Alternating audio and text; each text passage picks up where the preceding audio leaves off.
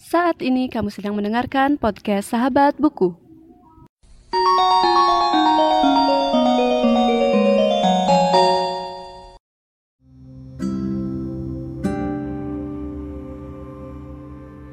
Halo semuanya dan selamat datang kembali di Sahabat Buku. Dan kali ini aku mau nge-share ke kalian suatu hal yang menurutku sering sekali terjadi pada siswa dan juga mahasiswa yaitu sekali baca cuma beberapa kalimat dan langsung ngantuk aja. Jadi bisa dibilang buku adalah suatu benda yang bakal kalian temuin dari kecil bahkan sampai kalian dewasa dan mungkin juga waktu kalian udah tua bakal tetap nemu sesuatu yang namanya buku. Apalagi buat kalian yang sekarang masih duduk di bangku SD, SMP, SMA dan di bangku perkuliahan juga pasti gak bakal jauh-jauh dari yang namanya buku, diktat, jurnal dan sesuatu yang harus kalian baca. Dan ini menjadi hal yang sangat gimana ya? Sangat menyedihkan pas kalian harus ngelakuin hal yang mungkin kalian gak suka, yaitu kalian gak suka membaca buku dan ini merupakan hal yang bisa dibilang sering terjadi pada siswa dan mahasiswa zaman sekarang. Ya, zaman dulu mungkin juga mengalami hal-hal ini, yaitu pada saat kita sebagai orang yang seharusnya membaca buku, tapi memiliki alasan lain untuk tidak membaca buku karena mengantuk jadi ada orang-orang yang baru baca sekian kalimat aja udah ngantuk banget. Dan itu ngebuat kita jadi nggak nyaman buat baca buku. Sehingga waktu kita disuruh baca buku kita jadinya kayak aduh ngantuk banget. Jadinya malas baca. Jadinya nggak kebaca baca bukunya ya nggak nyalahin sih apalagi buat orang-orang yang emang nggak terlalu suka baca buku. Jadinya ya udah udah ngantuk ya tidur gitu kan. Tapi di sisi lain apalagi buat kita yang sebagai siswa dan mahasiswa ini baca buku itu kan sangat perlu. Apalagi jika kita berhadapan dengan mata pelajaran atau mata kuliah yang menuntut kita untuk membaca buku jadi menurut aku ada beberapa hal yang bisa kita lakuin untuk um, menanggulangi hal-hal yang seperti ini, yaitu cepat sekali mengantuk waktu kita baca buku. Jadi mungkin karena kebiasaan dari kecil ada orang-orang yang uh, bisa dibilang membaca itu membaca dalam hati. Padahal nggak semua orang cocok untuk membaca dalam hati. Dalam artian, uh, bisa dibilang, jika kita membaca dalam hati, mungkin aja emang lebih masuk ke dalam otak waktu kita baca. Tapi ada juga orang yang membaca keras baru bisa mengerti suatu hal yang dia baca. Jadi di sini tergantung dari kalian lebih suka baca yang mana. Nah, misalkan nih, karena kita emang dari dulu mungkin rata-rata siswa di Indonesia atau di Bali juga mungkin bisa dibilang dari kecil udah kebiasaan baca dalam hati. Jadinya uh, apa istilahnya nggak dikasih ribut gitu waktu baca. Padahal ada loh siswa yang uh, notabene mengerti suatu hal dari bacaan itu dengan membaca dengan keras. Jadi buat teman-teman ada baiknya untuk mengetahui cara belajar kalian yang buat kalian nyaman waktu belajar. Jadi kan seingatku ada istilahnya kita bisa uh, cepat mengerti dengan membaca, menulis, mendengarkan ataupun um, melakukan atau mempraktekkan apa yang kita pelajari. Jadi seingatku namanya ada audio visual learning, visual learning um, audio learning habis itu kinesthetic learning something like that dan aku nggak terlalu inget jadi kalian bisa search di internet gimana cara belajar yang sesuai dengan uh, diri kalian sendiri. Nah, itu yang pertama. Jadi kalian harus tahu gimana uh, sistem belajar yang buat kalian mengerti suatu materi. Selain itu, nah misalkan nih kita disuruh baca uh, sekian bab untuk satu mata pelajaran. Jadi kalian bisa mengaplikasikan hal yang katanya harus membaca itu dengan hal lain.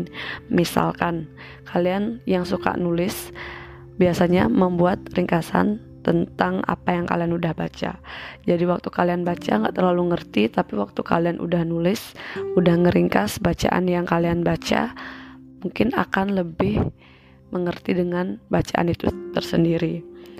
Selain itu, misalkan jika disuruh membaca, kalian uh, lebih mengerti jika mengajarkan orang lain. Jadi kalian bisa uh, ngajak teman atau kakak kalian atau siapa pun yang bisa jadi partner belajar kalian untuk uh, diminta untuk mendengarkan apa yang kalian mau utarakan. Jadi misalkan kalian udah baca, udah ya mengerti sedikit lah gitu. Terus diulang-ulang lewat kalian ya bisa dibilang berpidato atau mengulang kembali apa yang uh, kalian udah baca. Jadi banyak banget cara-cara kreatif yang bisa kalian gunakan untuk uh, menanggulangi rasa kantuk yang kalian hadapi saat mulai membaca buku. Jadi bisa dibilang uh, sumber belajar itu nggak cuma membaca, tapi tetap membaca itu hal yang sangat penting. Nah, selain itu juga kita harus tahu suasana yang kondusif saat kita mau membaca buku. Jadi ya tergantung dari teman-teman juga sukanya belajar di tempat apa.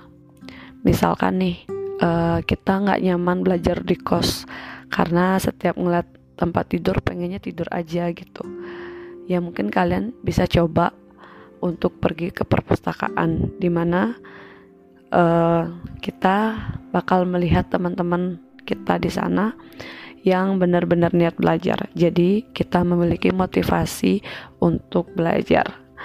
Dan misalkan atau ada juga dari kalian yang mungkin emang nyaman untuk belajar di kos karena nggak ada yang ribut atau mungkin memang ya tempat yang paling nyaman buat kalian atau mungkin di rumah kalian sendiri atau juga di taman itu ya usahakanlah tempat kalian untuk belajar ataupun membaca buku itu di tempat yang benar-benar kondusif dan tidak mengundang uh, apa namanya bisa bilang tidak mengundang distraction atau gangguan-gangguan dari luar. Gitu aja sih sebenarnya simpelnya. Kalian harus tahu cara belajar kalian dan juga tahu tempat untuk belajar. Nah selain itu selain tempat suasana dan cara belajar ini kita juga bisa um, ditambahin. Maksudnya cara belajar itu juga bisa ditambahin dengan hal-hal lain. Misalkan jika kita emang kebiasaan belajar atau baca buku itu uh, sambil ngemil jajan kita bisa uh, siapin jajan atau minuman atau makanan ringan biar kita termotivasi belajar. Tapi jangan malah kita terlalu fokus sama makanan jadinya lupa dengan apa yang kita pelajari. Nah selain itu misalkan juga jika teman-teman suka belajar sambil dengerin musik juga bagus. Uh, kita denger musiknya sekalian belajar. Tapi biasanya uh, tergantung teman-teman juga sih. Kalau aku pribadi biasanya pakai musik klasik. Karena emang gimana ya atau musik instrumental piano atau gitar gitu. Jadinya eh, nggak uh, ke distrak sama lirik lagu yang dinyanyiin kalau kita pakai lagu biasa.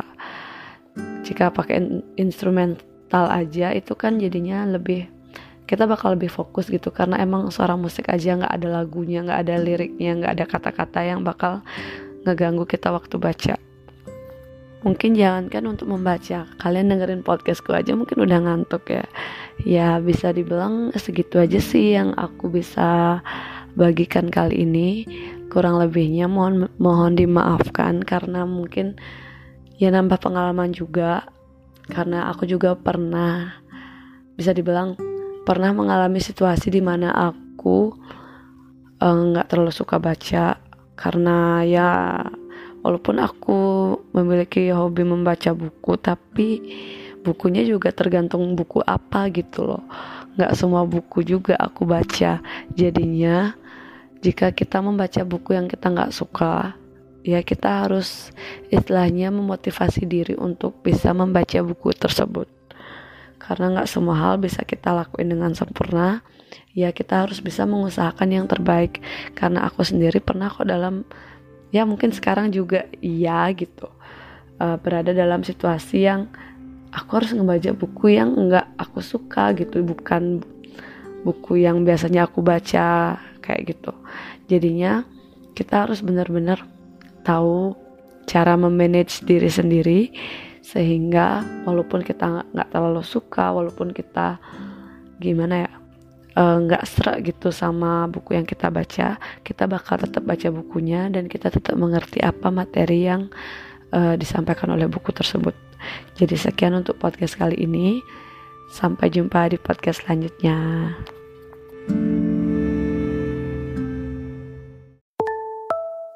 Terima kasih sudah mendengarkan podcast Sahabat Buku. Bagi pengguna Spotify, jangan lupa follow. Dan pengguna Apple Podcast, jangan lupa subscribe supaya bisa mendengarkan semua episode baru dari podcast Sahabat Buku. See you in the next episode.